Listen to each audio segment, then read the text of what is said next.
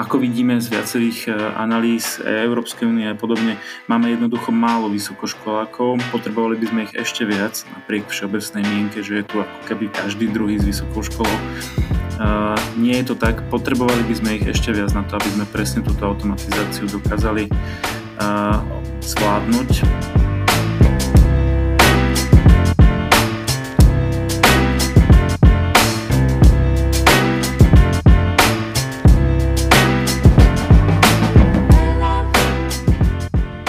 Dúfam, že ste napriek všelijakým nepríjemným udalostiam posledných dní mali produktívne a úspešné dva týždne, odkedy sme vydali posledný podcast. Dnes sa budeme rozprávať trochu o grantoch a zaujímavom projekte zároveň, ale tiež trochu o vzdelávaní, o uplatnení mladých ľudí, o tom, aké sú tu možno problémy a možno medzery na vylepšenie, ktoré potom následne môžeme vyplniť aj prostredníctvom vzdelávacích projektov alebo projektov zameraných na spoluprácu priemyslu a praxe so školami. Na druhej strane mikrofónu, ale na diaľku, vítam v našom podcaste Jozefa Gašparíka, spoluzakladateľa portálov Pracuj.sk a Praxuj.sk. Pozdravujem, Jozef. Pozdravujem aj ja, ďakujem pekne za pozvanie. Vy ste začali podnikať už ako mladí dvadsaťroční študenti v podstate.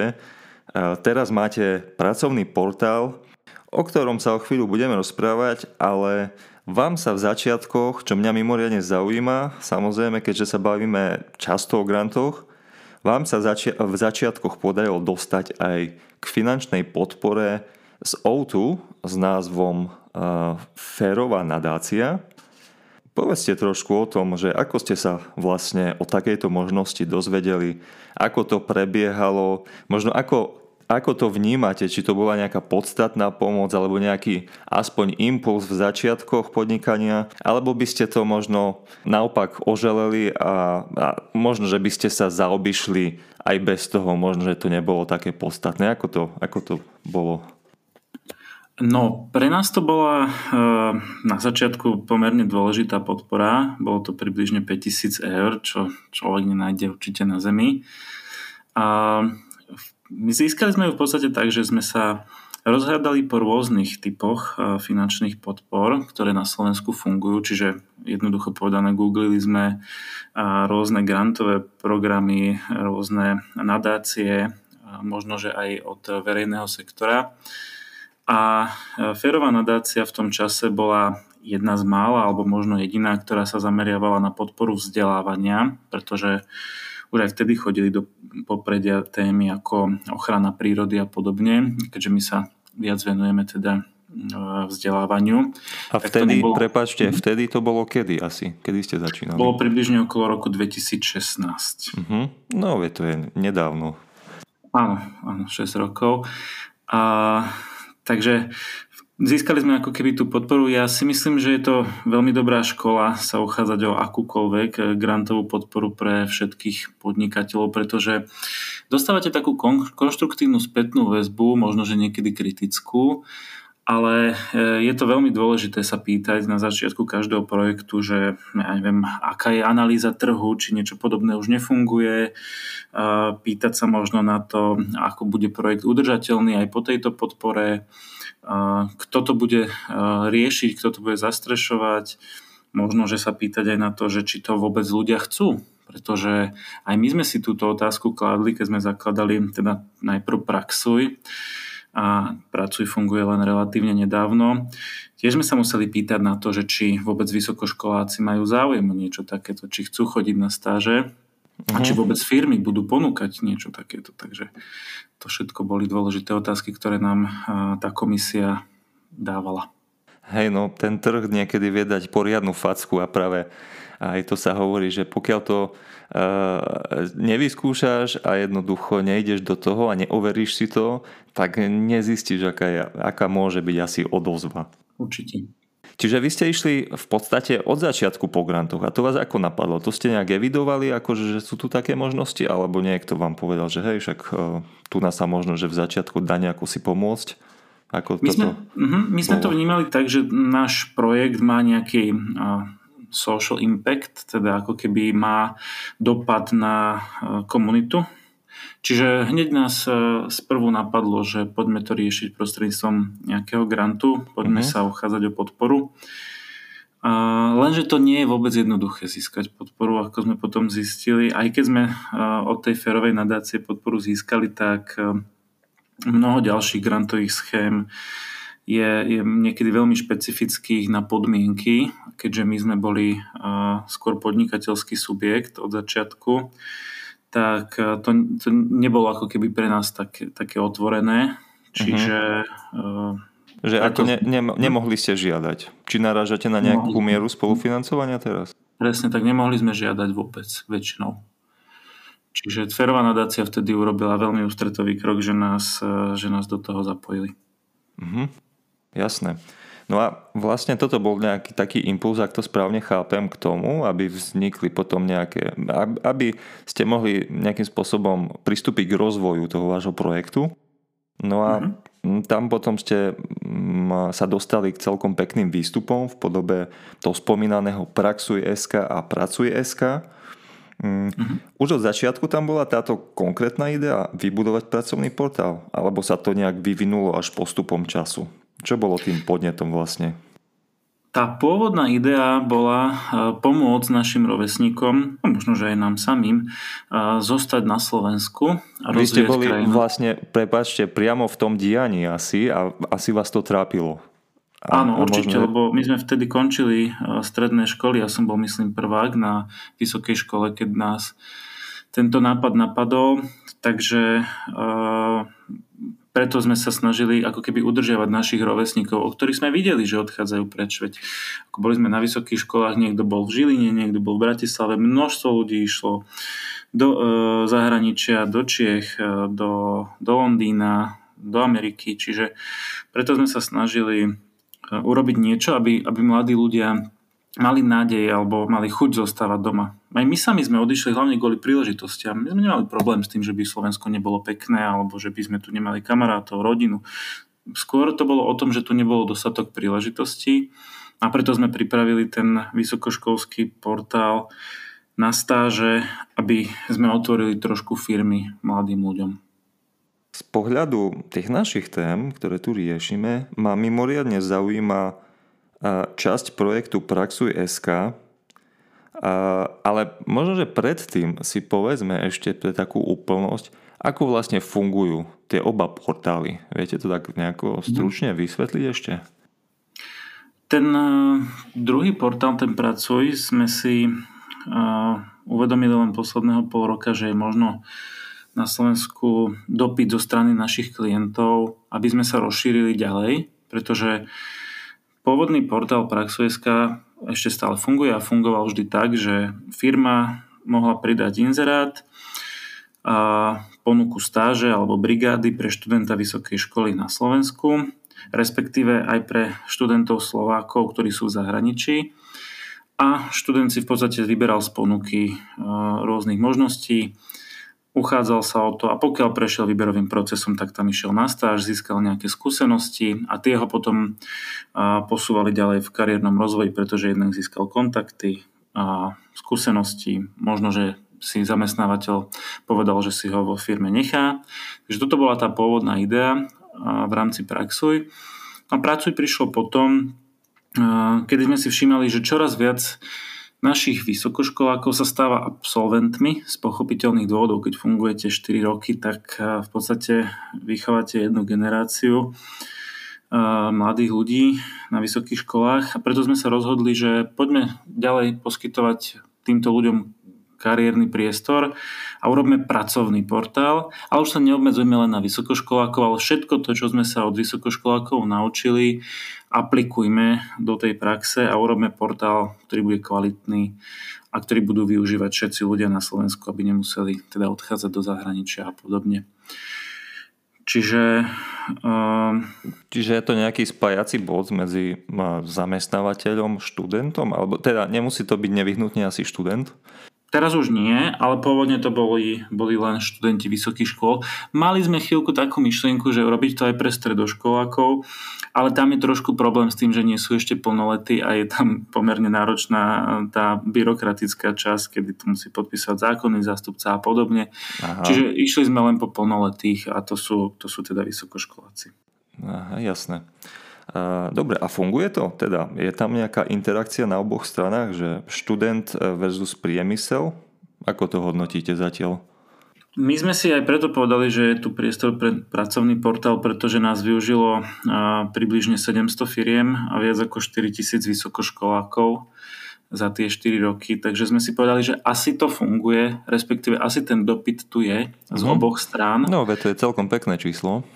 Áno, čiže e, videli sme, že, že firmy, aj keď postupne, lebo to je trošku taký zápas pre každú firmu, niekedy možno si povedať, že ja som zoberiem mladého človeka, on tu bude ako e, pôsobiť, ja mu musím vymyslieť robotu, musím ju kontrolovať, musím sa o neho starať a tak ďalej. Čiže každý si v prvom rade akože povie, e, že, že s tým má nejaké náklady, ale čoraz viac firiem si uvedomovalo, že mladí ľudia sú v prvom rade veľmi kreatívni, flexibilní, fakt sú veľmi pracovní, majú chuť robiť a posúvať sa ďalej. Čiže videli sme aj my, ako to postupne išlo, ako sa ten slovenský priemysel a trh pracovný otváral pre mladých ľudí. A teraz vidíme, že čoraz viac firiem prichádza s tým, že napríklad si chytajú vysokoškolákov v posledných ročníkoch a vytvárajú ako keby taký plynulý prechod na trh práce pre nich, pretože vedia, že získať kvalitného človeka v súčasnosti je veľmi, veľmi náročné.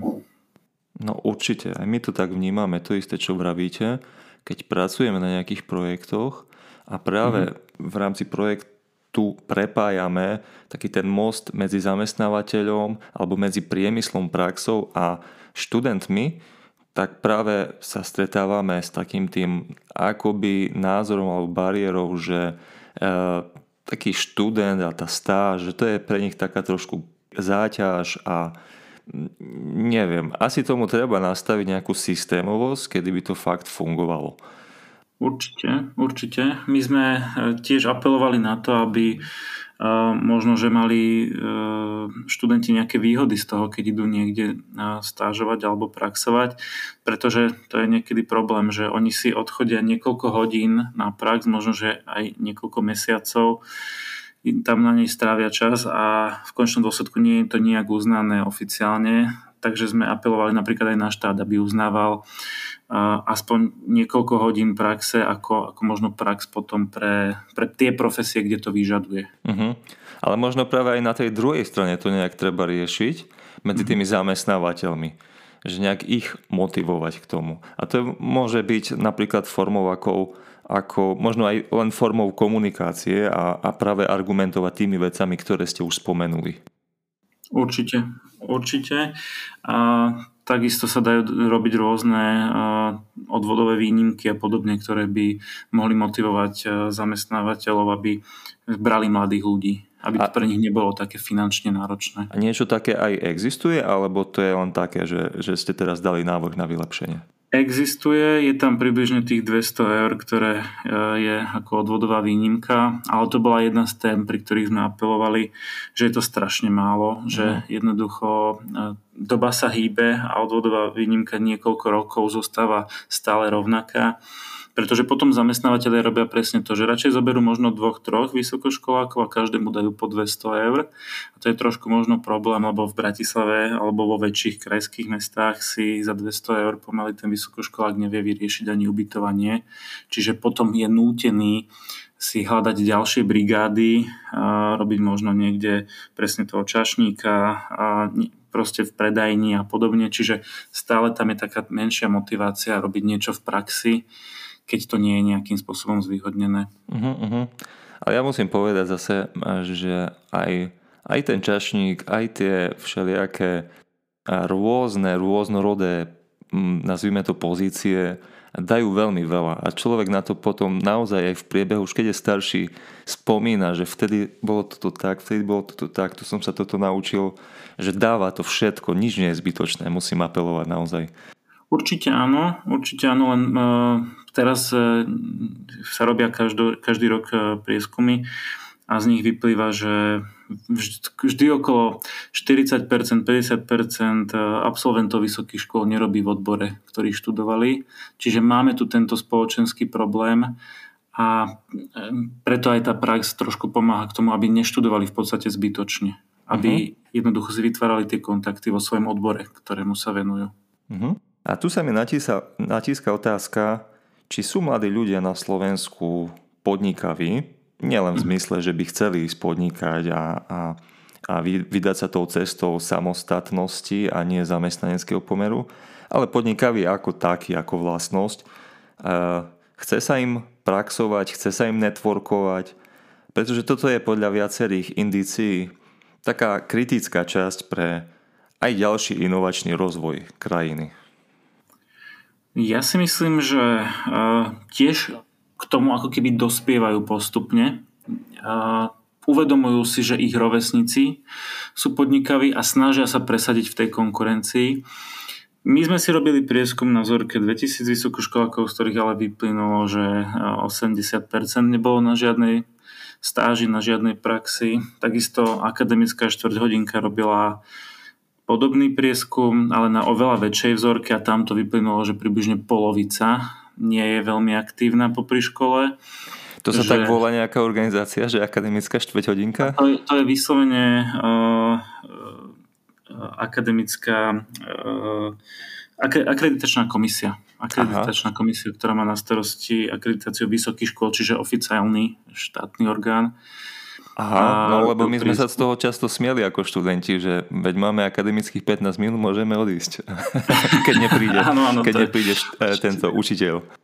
Áno, áno, tak určite to robili tak marketingovo zaujímavo.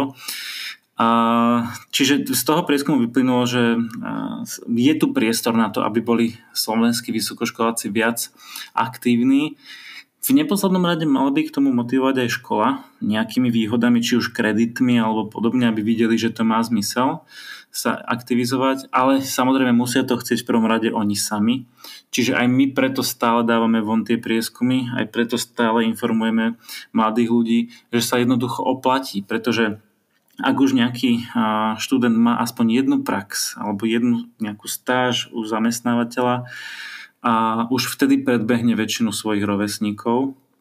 Už vtedy je pre toho zamestnávateľa oveľa zaujímavejší, pretože tie vysoké školy na Slovensku sú plus mínus podobné. Áno, nájdeme určite nejaké, ktoré sú že, že možno horšie, niektoré, ktoré sú trošku lepšie, ale plus mínus nie je to v zásade nejaký, nie je to rozdiel medzi Oxfordom a nejakou regionálnou školou, ale sú plus mínus rovnaké.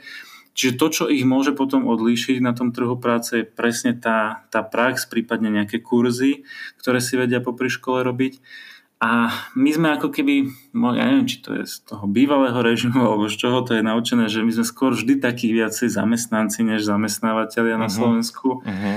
A, a, a prenáša sa to aj samozrejme na tých mladých ľudí, ale sledujeme, dôležitý je vždy trend, a ten trend vidíme, že je pozitívny, že čoraz viac vysokoškolákov sa o tie pozície uchádza a čo, čoraz viac a si tie stáže aj hľadá samo. No tak to je skvelé počuť. Neviem, aká je skúsenosť, respektíve ako to je teraz na bakalárskych stupňoch a inžinierských stupňoch, ale ešte ja ako PhD študent som mal povinnú prax minimálne dva mesiace absolvovať mm-hmm. niekde v zahraničí v nejakej uh, firme. No najlepšie firme, ne, ne, ne, myslím a neviem, že či to bola úplne že podmienka, že to musel byť podnik. Mm. Toto neviete, ako to je na tých inžinierských stupňoch? Ako kde? Sú odbory, ktoré to majú úplne povinné, áno, spravidla medicínske odbory a podobne. Potom sú odbory, kde je to vo forme tzv. Bečkových predmetov, to znamená, že je to ako keby jeden z v rámci voliteľných, povinne voliteľných, môžete si vybrať, či idete na prax, alebo si to odmakáte na nejakom inom predmete v škole, čiže sú školy, ktoré motivujú prostredníctvom kreditov. Potom sú školy, ktoré k tomu nijak neprihliadajú a nechávajú to čisto na voľnosť svojich študentov. My pozitívne hodnotíme, keď už tá škola aspoň tú prax nehľadá, aspoň nech ju nejakým spôsobom hodnotí pozitívne v tom štúdiu, pretože je to veľmi dôležitá súčasť. To, my sa niekedy tak tvárime, že stačí len tú teóriu poznať, ale bohužiaľ ten trend technológií je taký rýchly, v konečnom dôsledku vysokoškoláci sa častokrát na to aj sťažujú, že sa, že, že sa učia neaktuálne veci. Uh-huh. A... To asi, hej, niekedy sa stane, bohužiaľ. Áno, takže, takže tá prax má aj tento účel, že vlastne aktualizuje tých vysokoškolákov pre potreby aktuálneho priemyslu a služieb. Čo si mladí ľudia teraz z oblasti práce vyberajú? Aké firmy alebo aké pracovné pozície preferujú? A potom môžete možno povedať, že naopak, že po čom je na trhu práce najväčší do, dopyt, ale zo strany zamestnávateľov. Áno, toto je veľmi zaujímavé, čo sme pozorovali minimálne posledných, posledný rok, posledné dva roky, že mladí ľudia sa stali veľmi dominantní v oblasti, ktorá si vyžaduje prácu s počítačom, a to je teraz strašne silný trend, pretože celé reklamné kampane, ja neviem, mnoho, mnoho podnikov si zrazu začalo robiť webové stránky, pretože pochopili, že v čase pandémie ľudia viac nakupujú online uh-huh. a, a viac sledujú reklamu na sociálnych sieťach, na internete a podobne. Čiže tuto majú obrovskú doménu mladí ľudia, a pretože tým technológiám rozumejú lepšie než možno vyššie vekové kategórie. A tu, je, tu, je, tu, to, tu sa teda stretáva dopyt s ponukou, že mladí ľudia to chcú robiť, vidia v tom svoje silné stránky, a naopak zamestnávateľia veľmi často v týchto oblastiach aj hľadajú mladých ľudí. Čiže toto je jedna z takých pozitívnych vecí, čo si všímame a čo paradoxne pandémia prináša ako pozitívum pre mladých ľudí. Zároveň sú to ale pozície, kde je celkový dopyt po odborníkoch, respektíve zamestnávateľe si uvedomujú, že musia chytať už mladých ľudí, možno pred koncom školy, a to sú pozície typu informatik, ekonóm, ale aj, ale aj kvalitní právnici. To znamená, tie povolania, kde sa vyžaduje odborná kvalifikácia a je po nich obrovský dopyt zo strany, zo strany súkromného sektora. Čiže v podstate mladí ľudia kopírujú ten, ten spoločenský trend z pohľadu dopytu po nových zamestnancoch, ale uh, veľmi výrazne to vidno teda najmä v, v oblasti marketingu. Uh-huh. A keď tak sledujete tie ponuky, tak uh, objavuje sa tam už niečo také, uh, čo súvisí s tými tzv.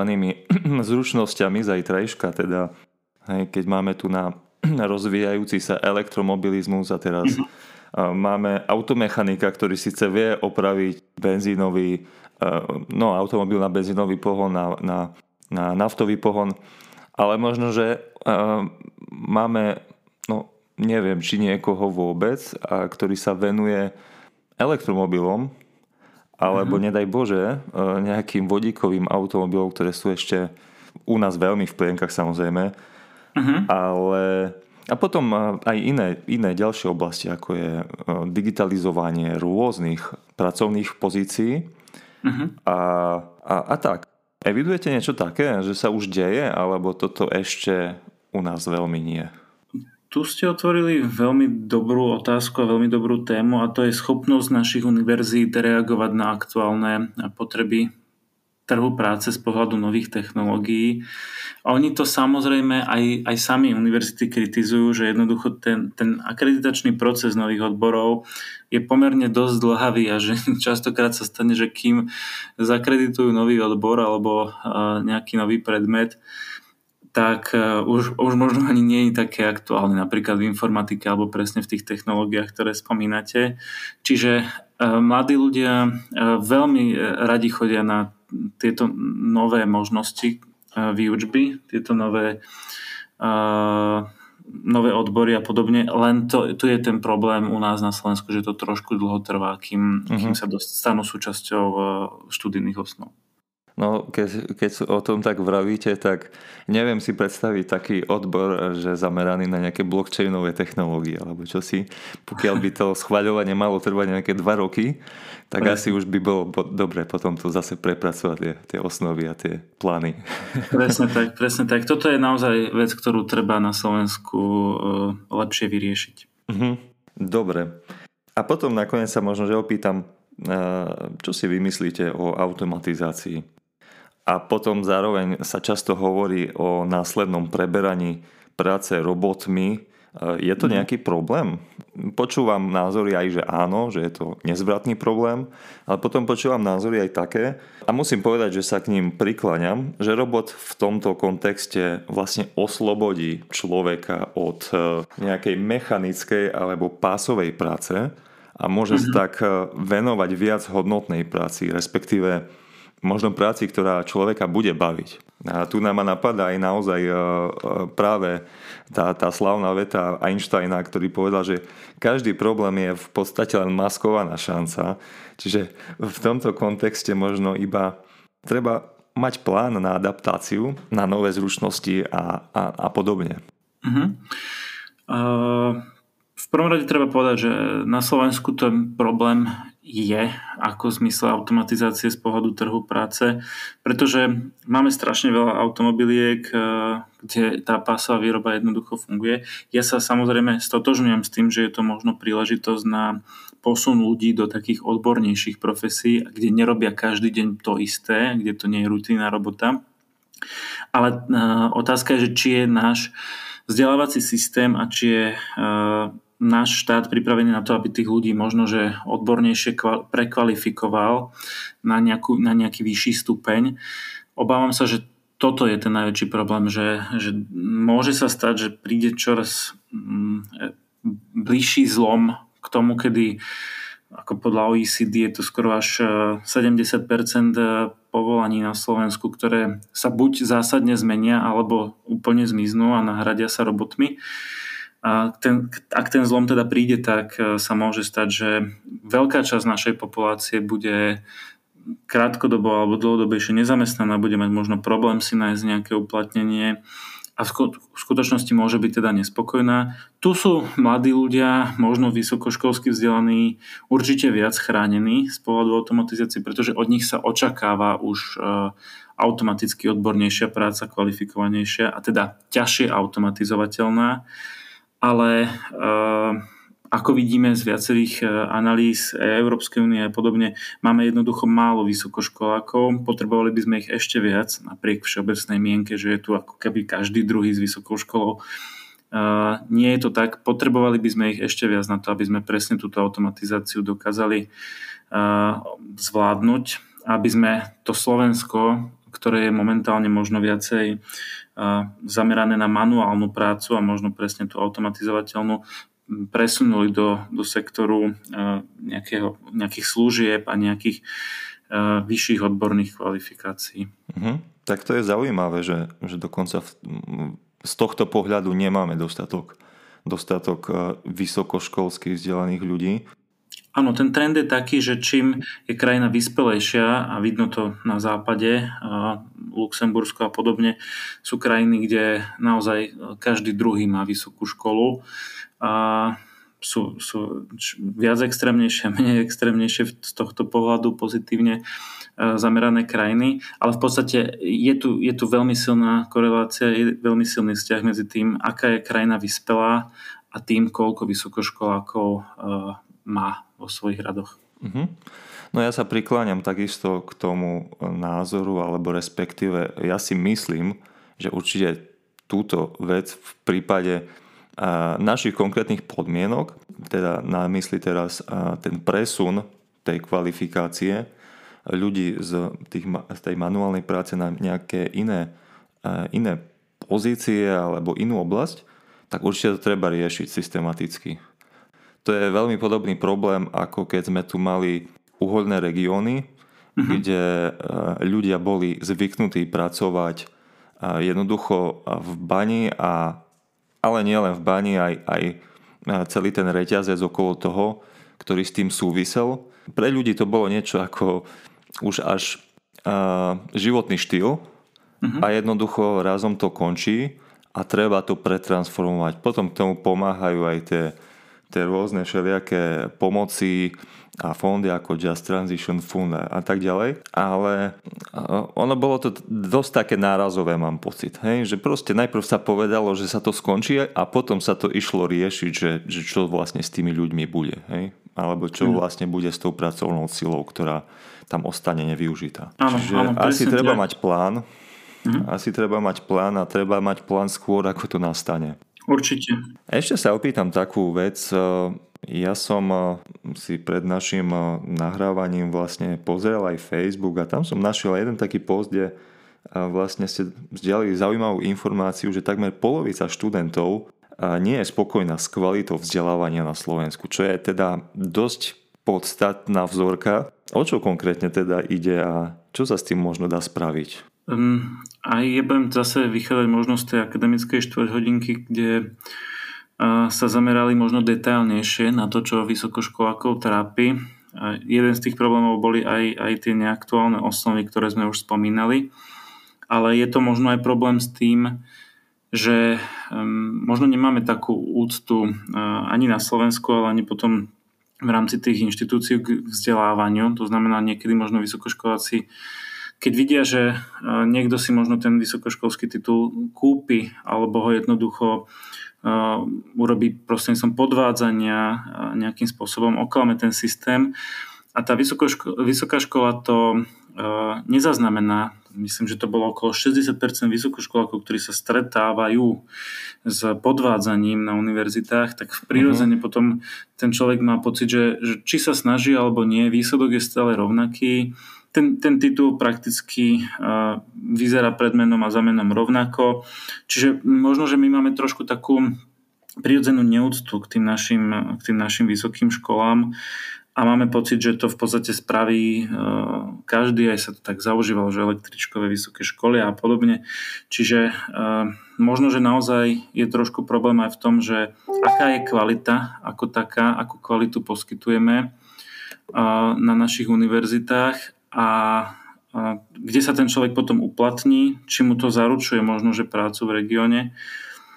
V konečnom dôsledku mnoho vysokoškolákov nechodí ďaleko s tým, že potrebuje úplnú zmenu nejakú kultúry alebo zmenu spoločnosti. Väčšina z nich, okolo dvadsať tisíc, je len v susednom Česku. Čiže ten problém nie je nevyhnutne v tom, že, že ľudí, oni chcú odísť preč a že sa im tu nepáči. Im sa tu páči, len majú jednoducho problém s tým, že vysoké školy nie sú možno dostatočne financované. Veď ako vyzerajú tie naše internáty? Aký je možno networking v rámci voľného času? Sú naše internáty postavené pri nejakých kampusoch? Je možnosť tam sa nakontaktovať na nové firmy, je možné si tam zakladať startupy, pomáha vysoká škola v tom, aby sa človek uplatnil v tom svojom odbore, alebo je to vyslovene len o tom, že odchodiť si vysokú školu čím skôr, ideálne popri tom pracovať, zarobiť si niekoľko eur a, a, ísť, a ísť do roboty. Ako my trošku úplne inak uchopujeme tie vysoké školy, než možno aký je trend v zahraničí. Ja som bol nedávno v Slovensku, v Slovinsku na vedeckej konferencii. Slovinsko má štyri verejné vysoké školy, takže to financovanie je zamerané na, na kva, kvalitu a nie kvantitu, kdežto u nás ako, je to násobne, násobne viac a potom, potom to tak ako aj vyzerá. No. Mhm. Tak súhlasím s tým, že školy cez počnúc s učiteľmi až po vedenie by si mali trošku uvedomovať, že tu sú pre toho študenta, pre študenta kvázi zákazníka. A v podstate potrebujem dosiahnuť to, aby ten zákazník bol na konci spokojný. Mm-hmm. Hej? A no, polovica, to predsa aj tak je to akože dosť veľká, dosť veľká vzorka, musím povedať. Ale OK, no, môžeme mi lamentovať, že, že či to je tak ako... No, určite uh, nespochybňujem to, čo vravíte. Hej? Tak už len môžeme niečo robiť možno prostredníctvom a takých projektov, akým sa možno aj my venujeme na univerzitách, a, lebo sú svetlé, svetlé miesta a sú naozaj aj rôzne pracoviská od vedeckých parkov až po, až po rôzne iné pracoviská, ktoré sa fakt venujú týmto veciam, ktoré ste po, pomenovali a mm. cez networking, cez nejaké zapájanie sa do nejakých rôznych štruktúr, do projektov, do podnikateľského prostredia dokonca. Čiže je to tu, je to, mám pocit, asi len vo väčších mestách, Uh-huh. A takisto, ale no, s tými internátmi už uh, spraviť uh, veľa nevieme, aspoň my teda z našej nejakej pozície. Áno, o, takisto ako som spomínal, dôležitý je ten trend, ten trend je pozitívny, to znamená, že je tu snaha a s tým našim vysokým školstvom niečo robiť. V konečnom dôsledku aj plán obnovy je zameraný na to, aby do uh, vzdelávania išlo viac prostriedkov, čiže ako ten trend je pozitívny, no len chvíľku to trvá a trošku sme niektoré veci zames, za, za, zamedzili v minulosti, nevenovali sme sa tomu tak, ako sme sa mohli a preto to teraz dobiehame, ale, ale v zásade ako je tu, je tu pozitívny, uh, pozitívny ale, potenciál. Ale určite, určite. Ja samozrejme uh, zostávam optimistický a, a chcem aj takýmto spôsobom, nejakým spôsobom vyjadriť, že ako vidím to pozitívne uh-huh. a to, že uh, je niečo možno, že zle, neznamená, že sa to nezlepšuje. A presne ako vravíte, chce to trošku času, ale ideme správnym smerom, aj podľa mňa. Áno. Fajn, som rád, že sme si to tu tak trošku možno, že aj uh, rozdiskutovali. Uh, ďakujem vám, Jozef, uh, za rozhovor. Nech sa vašim portálom darí, nech touto trochou prispejete ku kvalitnejším a zmysluplným prepojeniam medzi dvoma stranami, ktoré sú v princípe akýsi základ našej ekonomiky a aj schopnosti inovovať. A, takže ďakujem, Jozef, všetko dobré. Ďakujem veľmi pekne a ja všetko dobré prajem a ja. Nech sa darí.